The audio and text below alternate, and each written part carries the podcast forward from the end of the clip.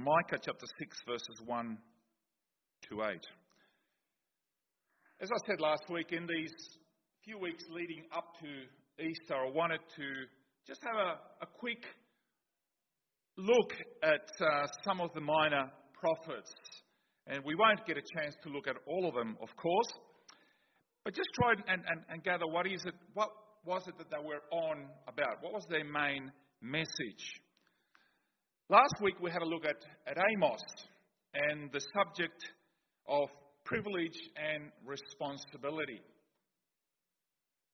God chose us just like He chose Abraham, the people of Israel. Out of all the families of the earth, He chose them. This morning we look at the contemporary of his day, at one of the contemporaries of his day, and that was Micah. Unlike Amos, Micah was a prophet to the southern kingdom, the kingdom of Judah. His name, Micah, means who is like God, who is like Jehovah. His ministry was around 700 years before Jesus. And it also overlapped his ministry, overlapped that of the prophet Isaiah. But in their ministries, we can see some differences. Isaiah was born and he ministered, sorry, in a, in a privileged setting the palace, the temple, to the upper classes. And being from Jerusalem itself, he was familiar with the, the national and international affairs of the day. We would say that in today's term in Australia, he lived in Canberra, in the, uh, in the press gallery, and all of that. He was a friend and counselor of kings, and he addressed his messages to rulers. That just gives you an overall idea of who Isaiah was. Micah was a different kind of preacher. Like Amos, he was a simple farmer who grew up far from the confusion and the traffic and the noise of the city. He wasn't moving in political circles like Isaiah. His sermons dealt mainly with social morality, religious duty. He wasn't too concerned with international affairs. Both prophets certainly paint a picture of the sins, of the many sins of the land. But Micah, if you look at him like a painter, he would use, rather than different shades, he would use very glaring colours striking colours in greater detail. As different as both Isaiah and Micah were, they were one in the aim and the substance of their preaching. They both appealed for justice and morality and preached tirelessly about the inevitable consequences of sin and where it would lead. Often these prophets use courtroom drama in their preaching. Isaiah used a courtroom drama in the first chapter of his book, and Isaiah chapter 1, verse 18 says this Come now, let us settle the matter, says the Lord. Though your sins are like scarlet, they shall be white as snow. Though they are red as crimson, they shall be like wool. Of course, we know quite a bit about the courtroom dramas that go around through television. Hopefully, you've never had to appear in court, but that is, uh, it's not a very distinct possibility nowadays, of course. Uh, many movies and TV shows are based around the legal system and the court setting and, and getting justice out of a situation. People are fascinated by justice, Speaking of which, let me lighten the mood a little bit and share a joke. Mrs. Franklin had been called to jury duty. She declined to serve because she said she didn't believe in capital punishment. And the judge tried to persuade her to stay and said, Madam, he said, this is not a murder case. It is merely a case in which a wife was is, is suing her husband because she gave him $4,000 to buy, uh, to buy her a, a new fur coat and he lost it all on the racetrack instead. I'll serve, said Mrs. Franklin, and I could be wrong about capital punishment.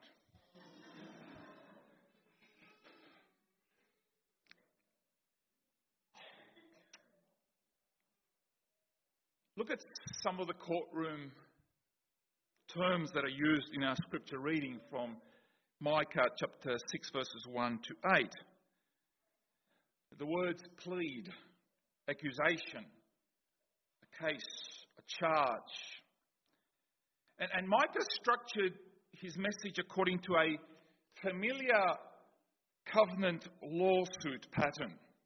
You know, we, we looked at covenants back in in Genesis. And a covenant is an agreement between two parties to live in harmony with one another. And there were also the consequences in case that covenant was broken or one of the parties did not live up to the terms of the agreement. And here, one partner is to confront the other, essentially for breach of contract. So let's go into a little bit deeper into our passage First of all, the summons, verses 1 to 2 of Micah chapter 6. The summons, if you've ever received this, you know what I'm talking about, but hopefully it never happened. But a summons is a, a court uh, order requiring someone to appear in court. It's usually issued by a judge. And God the judge summons the guilty party to court and asks them to plead their case. Micah acts as counsel for God.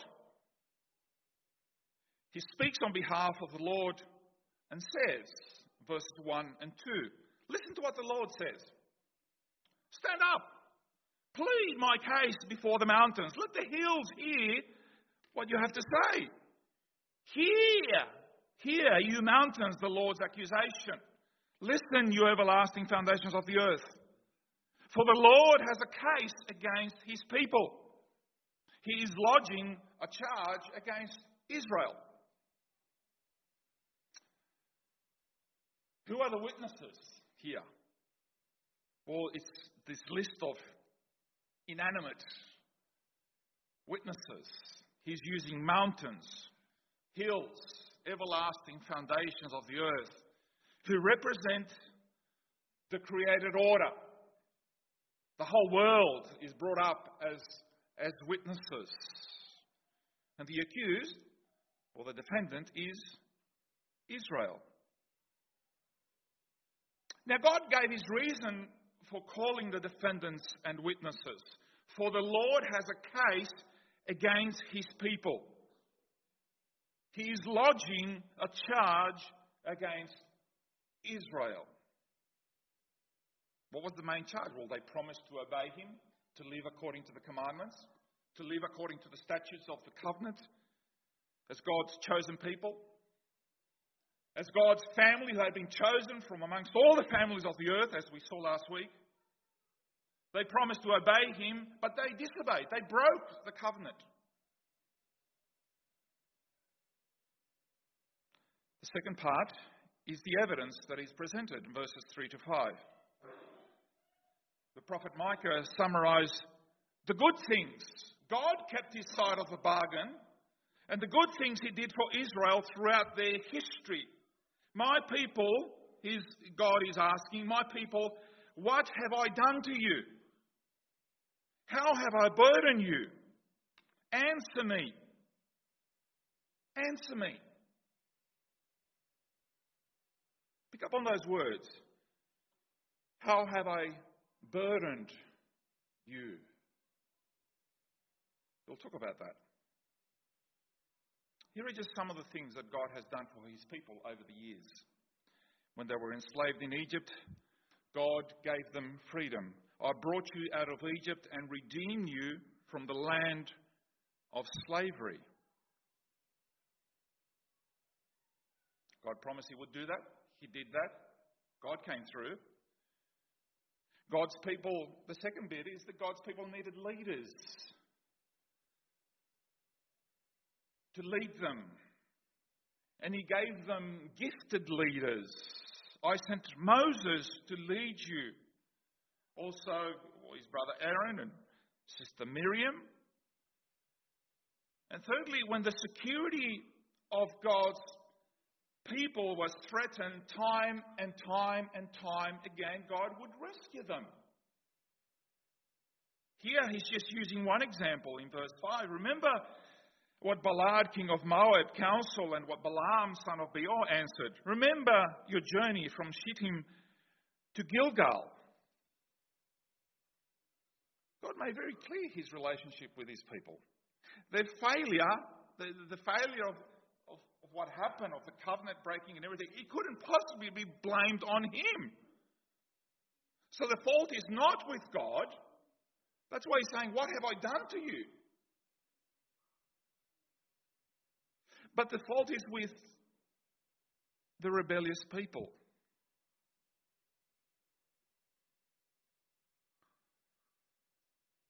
The drama of the courtroom continued.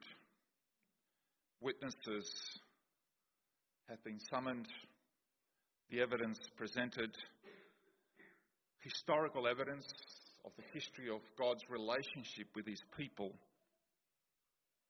These are all historical facts. These are all the good things that a good God does, did, is doing. And all of these historical facts should be enough to convince the people that God had done what was expected of him and what was just. And the people are reminded of their rebellion. My people, what have I done to you? How have I burdened you? Answer me. Please, answer me.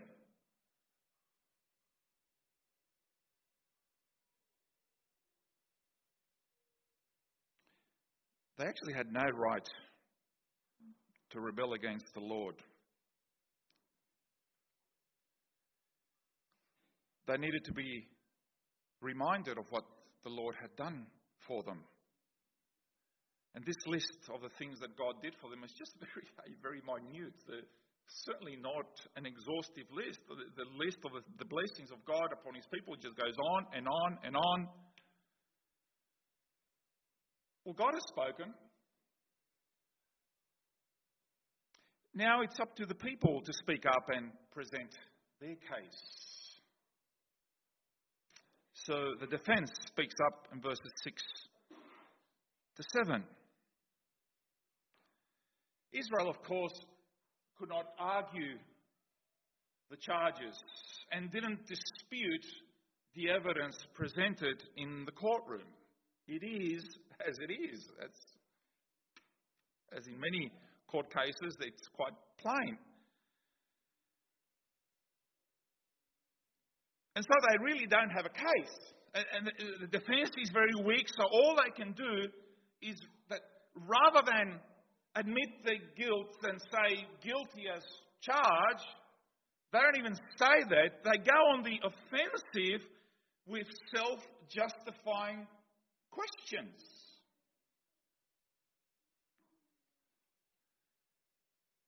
Israel is giving evidence on their own behalf. They haven't got much of a case, but whatever they do, they're going to they're going to do it. And, and they go on there, you know, they're giving evidence on this on a superficially pious, but then he turns sarcastic and cynical response. There's hubris there. There they are say, well, you know, what do you expect? What do you want? What's going to make you happy? And so they deflect the responsibility from their own failure, their own shortcomings, and they deflect it and point it back to God. With what shall I come before the Lord? Verse 6. And bow down before the exalted one. Shall I come before him with burnt offerings, with calves a year old? You can just sort of picture a, a barrister presenting a case before the jury like this. Will the Lord be pleased with thousands of rams? With 10,000 rivers of oil?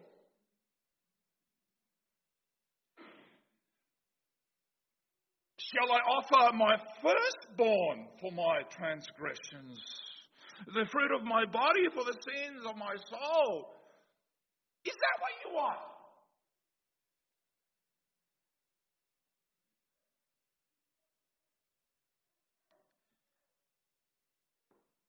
Israel appears to be it, it, sounds like it, and if you didn't think about these verses too much before, this is exactly what's happening. Israel appears to be wanting to appease God by satisfying Him with any cravings that God might have. It, it appears dutiful and obedient if, if you read it. They knew, of course, deep down inside that they couldn't come before the Lord empty handed. So they come with burnt offerings. And they come with calves a year old, which would have been a lot more expensive than, you know, a week old a young calf would have been fine. No, they're going to wait till it grows up a little bit and maybe the Lord will be happy with that. And then what about, you know, thousands of rams? If that was enough to please the Lord, thousands, not just one or two rams, thousands of them. If that wasn't enough, they were going to offer oil. Olive oil, which takes quite a lot of work and a process to, to produce it. Would the Lord be happy with that? Not just a few litres. But what about a river of oil? Not just a river, but 10,000 rivers of oil. Will that make, let, let's replace the water with oil. Will that make him happy?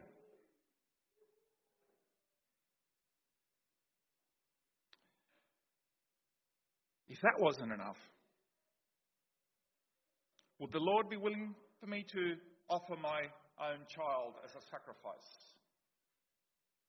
Would that make him happy? My firstborn.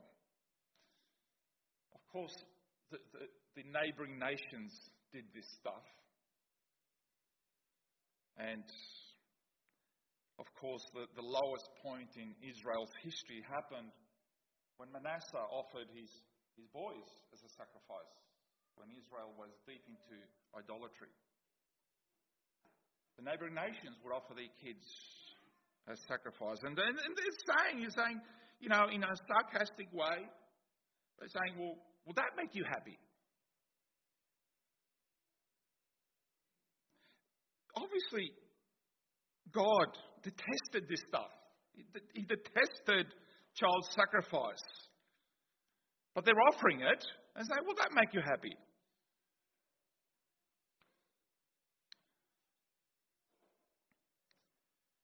I've had the opportunity in my walk in different situations, different circumstances,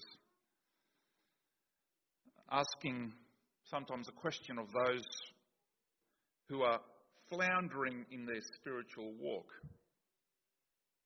They're getting away. And so you're saying, well, you know, you want to you want to talk about what's, you know, we missed you and, you know. The immediate response is, so you want me to go to church, is that it? Is that going to make you happy? So, like, obviously, the people didn't get it then, and people don't get it now. It's not a matter of doing. Not, yeah, going to church isn't going to fix your problem. Your problem actually is a deeper one. It's, it's a matter of the heart. Doing things isn't going to fix it.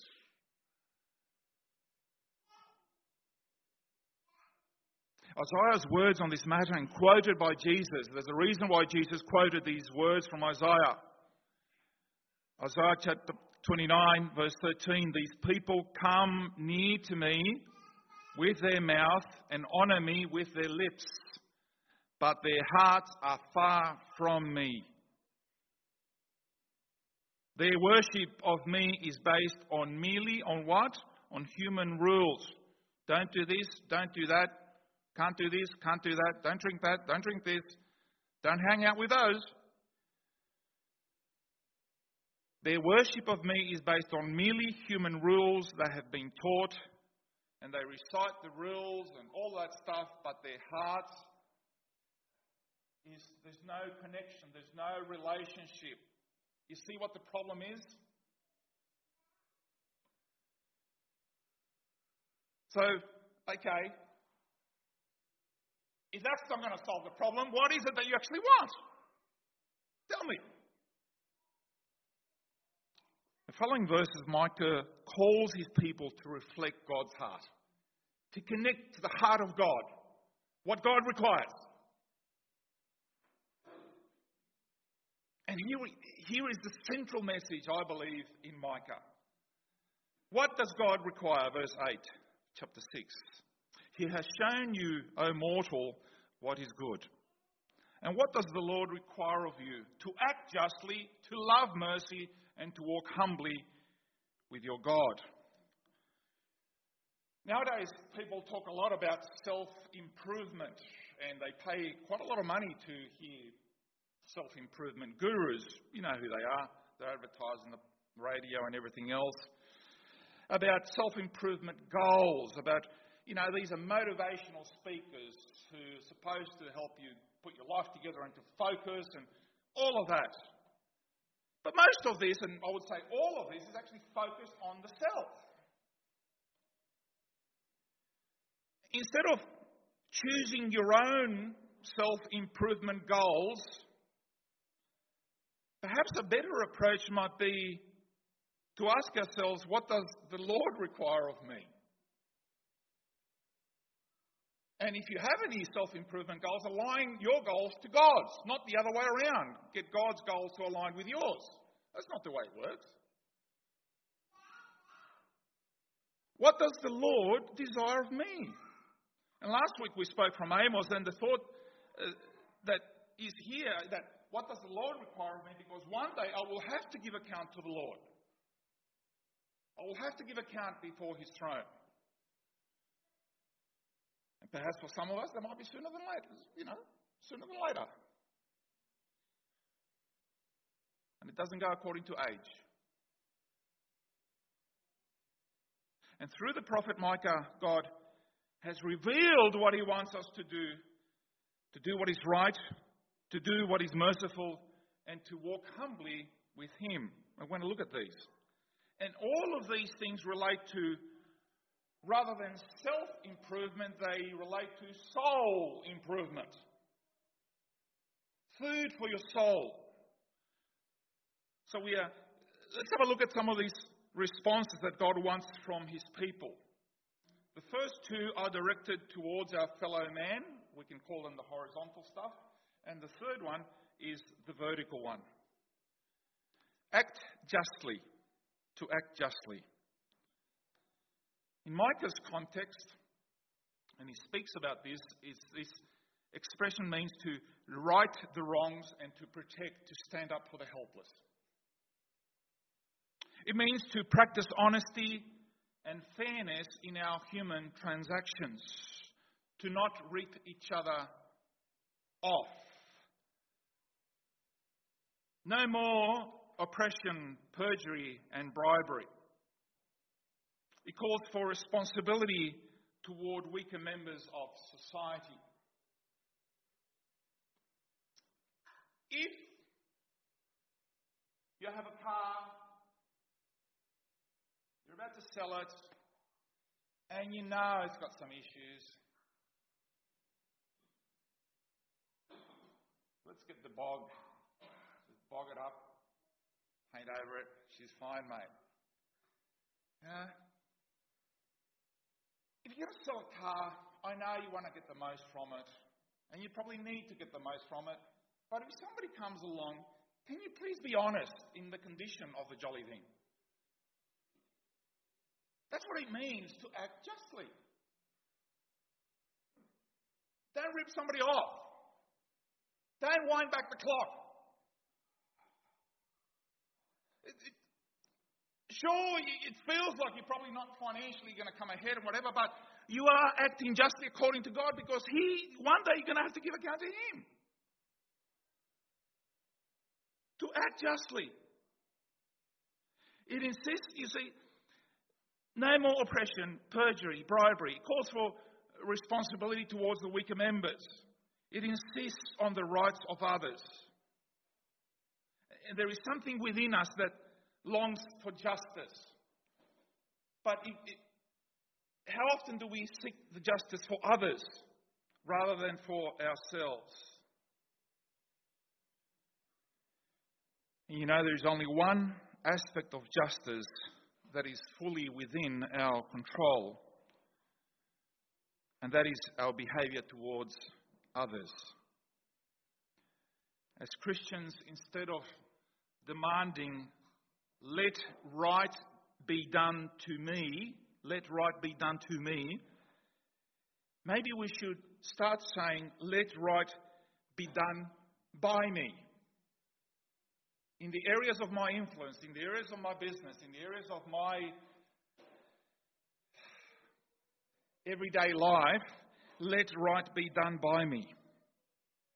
Because great things can happen when we say, in my family, in my community, in my workplace, in my church, in my relationships, I will do, I will endeavor to do what is right. That is what it means to act justly. Secondly, to love mercy. Micah also said that God requires mercy. God is a God of mercy. He delights to show mercy. Not only that, but he expects his children to show the character of their father. While justice pertains to, I suppose, the outward side of our lives, mercy is more concerned about the inner side. And please note the subtlety here. We are not told to show mercy, we are told to love mercy. Can you see the difference? You see, many times it does not require much Christian character to show mercy. I can actually give and do acts of kindness begrudgingly.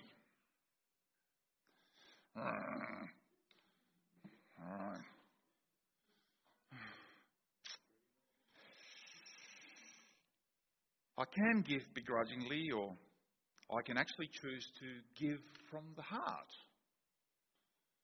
Look, if you're going to do it, improve the attitude. Come on.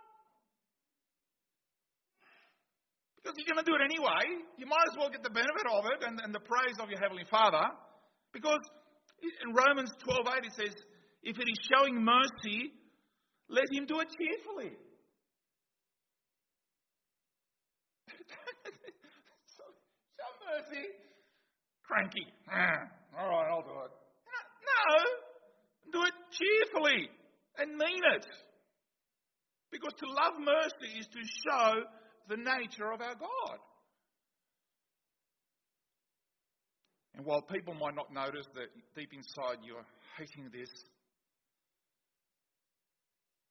people might not notice, and you could actually be a really good actor. God notices. God looks into your heart.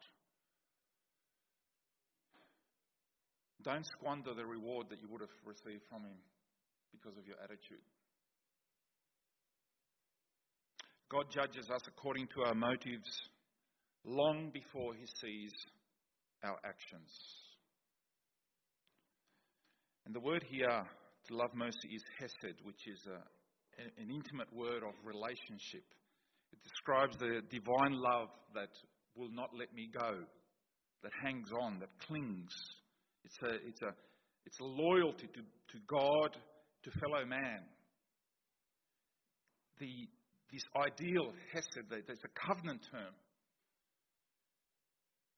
In Aussie terms, it would say helping a mate who's having a hard time, standing up for him. Lastly, to walk humbly with God. This is the relationship that we are to have with the Lord. To walk humbly is the opposite to walking proudly. We are to be walking attentively, yielding to His will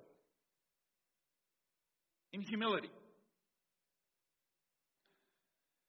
Years ago, more than 100 years ago, Hudson Taylor was uh, used powerfully by God to bring the gospel to, to thousands, hundreds of thousands, maybe even millions in China through the mission that he founded.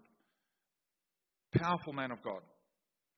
And more than 100 years ago, he was scheduled to speak at a large Presbyterian church in Melbourne, in Australia. And the moderator of the service introduced the missionary in glowing terms, in eloquent and glowing terms. He told the large congregation all that Taylor had accomplished in China and then presented him as our illustrious guest.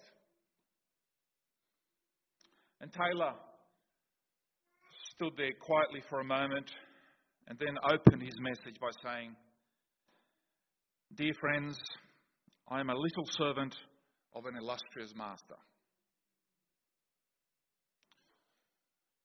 And that is all that we are.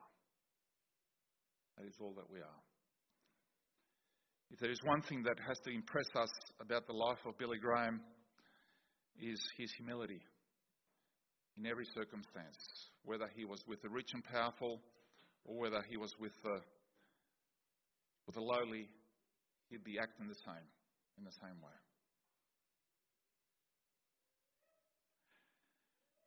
And you sort of think, well, this is all pretty hard to do, all this uh, loving justice and mercy and walking humbly before God. The thing is that we don't rely on our own strengths in order to be able to do this. This is, it is the same Micah, Micah the prophet, who prophesied in chapter 5, verse 2. He said, But you, Bethlehem Ephratah, out of you will come for me one who will be ruler over Israel, whose origins are from old, from ancient times. This is the incarnation. This is God becoming man in Jesus Christ to show us what the heart of God is like. To show us, to live the life that we could never live, but He lived it and He showed, He has shown us, oh man, what it is to walk humbly before God to live the life that pleases the Father, to live the life that does the will of the Father. What thousands of rams and 10,000 rivers of oil could never do. And the sacrifice after sacrifice after sacrifice of the old temple system, he did it all with his sacrifice on the cross. And of course, at Easter time, it'll be a time when we focus on that again. No. More than that. More than that. He left us the helper, the comforter, the Holy Spirit, who has all the power to help us as believers in our growth. He's able to, in Ephesians 3:16, he's able to strengthen you with the power through His Spirit in your inner being, deep inside.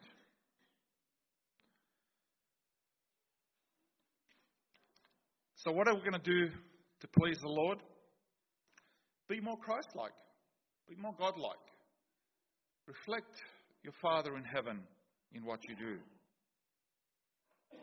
And the Spirit will help us as we seek to walk humbly before our Lord. May God bless us. Amen. Let us sing.